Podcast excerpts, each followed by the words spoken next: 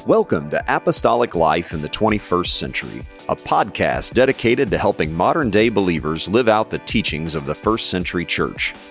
This podcast is part of the teaching ministry of Dr. David K. Bernard. Dr. Bernard has dedicated his life to studying the Bible and helping believers apply its message to their daily lives. In Apostolic Life in the 21st Century, Dr. Bernard answers your questions about what the Bible teaches and how those teachings apply to everyday life. Thank you for joining us for this broadcast. People enjoy listening to this podcast because they appreciate your extensive knowledge of the Bible. And audience members routinely send us questions in hopes that you'll address them in an upcoming episode. The only problem, of course, is that we don't have time to cover every single question. Somebody out there has a question that you haven't covered and they need an answer. And we know that God's Word has the answers, of course people just need to know how to find those answers in the Bible. With that in mind, what does effective Bible study involve, and how can a person enhance their personal understanding of God's Word? First of all, I think it's helpful for us to read the Bible daily. I try to read at least a little bit every day, and if for some reason I'm not able, then I catch up. I typically try to read the Bible through uh, every year, and for the past 10 years or so, I've used different translations. Uh, in order to evaluate them, but also to glean fresh insight. And then I will compare them. Uh, of course, I was raised with the King James Version. So if I use a different translation, especially if I see some new insight or doctrinal point that I hadn't really thought about, I'll go back to the King James, the New King James, and compare them to make sure I think they're, you know, they're on the right track. And of course, try to dig into the underlying Hebrew and Greek text. Um, so, what I would first of all suggest is make a habit of reading the Bible uh, regularly and consistently. Read it devotionally. Sometimes I like to read it fast, so I like to take the whole book, uh, one book of the Bible, and read it all in one setting, or if it's a long book, maybe in two or three days, but to read the whole thing to get the whole context. Other times I like to slow down, maybe just read a few verses or uh, a chapter because I'm digging into the content. But in addition to the daily devotional reading of the Bible, uh, you can also study book by book. So you take a book and you study uh, the circumstances surrounding that book, the, the context, the historical context, why it was written, who wrote it, to whom was it originally written, and what's what what are the main themes. Perhaps even uh, look at an outline or make your own outline of the book. So you're digging into that particular book. That's a way to do a, a more in depth study. Another way is a topical study. So you take a subject such as spiritual gifts or love or hospitality um, or marriage, and you trace it through the Bible. And I would always say you've got to make sure you end up in the New Testaments because that's the greatest revelation to us and instructions for the church today. But you study everything the Bible has to say on a particular topic. So that's another way to study. Now, uh, we really need to give some attention to how we interpret the Bible.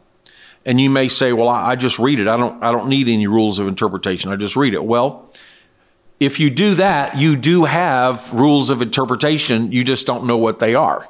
You're just coming to the text with your own presuppositions, and you've never carefully analyzed what those are. So I suggest uh, that you carefully study and develop uh, your, your rules of interpretation, so to speak, and then try to be consistent in applying them. So I've written a book on that subject. It's called Understanding God's Word. And it goes step by step using the Bible itself as a source.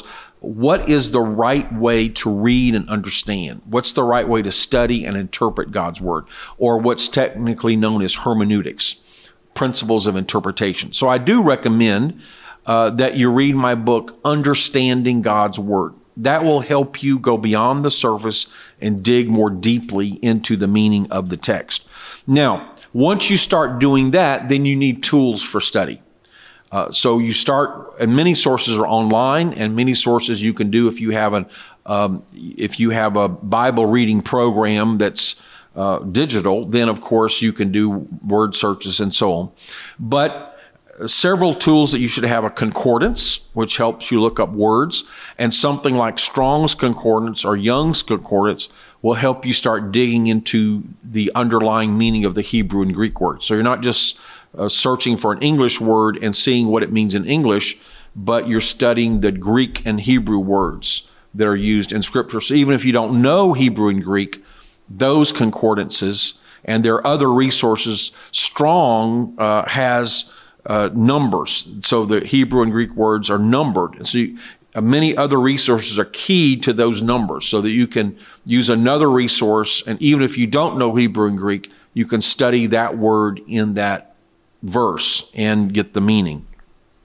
Word studies, then. Uh, uh, so if you don't know those languages, there are good word studies, like for the Old Testament, a classic is Nelson. For the New Testament, a classic is Vine. Uh, or a longer study is Vincent. And these are studies that help you dig into the meanings of the words. Um, then going beyond that, Bible dictionaries and more extensively, Bible encyclopedias.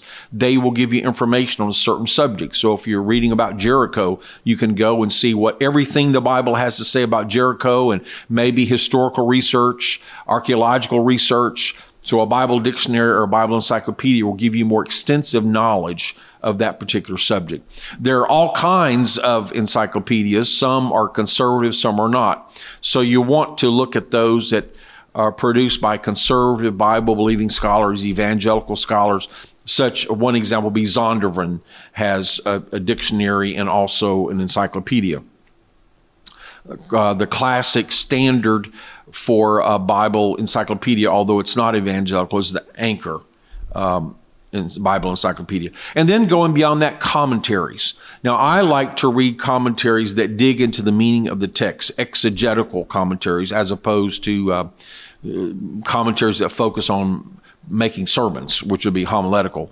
Uh, good examples that are conservative, not too technical, not too expensive. The Tyndale Old Testament commentaries, uh, the Tyndale New Testament commentaries, they can be purchased individual volumes the new international commentary on the Old Testament, the new international commentary on the New Testament. Those are more extensive, more expensive, but still conservative, evangelical. Uh, the Wycliffe Bible commentary is a one volume commentary. And of course, there are many others. My book, Understanding God's Word, has an appendix that has tools for study. And it breaks down each category, including these that I've mentioned, as well as some others, and it gives you a list of resources under each category. Some of the older classic ones, as I said, are available free online. Some of the newer ones can be purchased online or, of course, hard copy. But if you really want to do serious study of the Bible, you need to assemble some tools. A small library of reference works that help you dig into the underlying uh, meaning of the text. So I, I believe that we can st- study the Bible through prayer, through daily reading, through careful thought, uh, but we also need to make sure we understand some important principles of interpretation.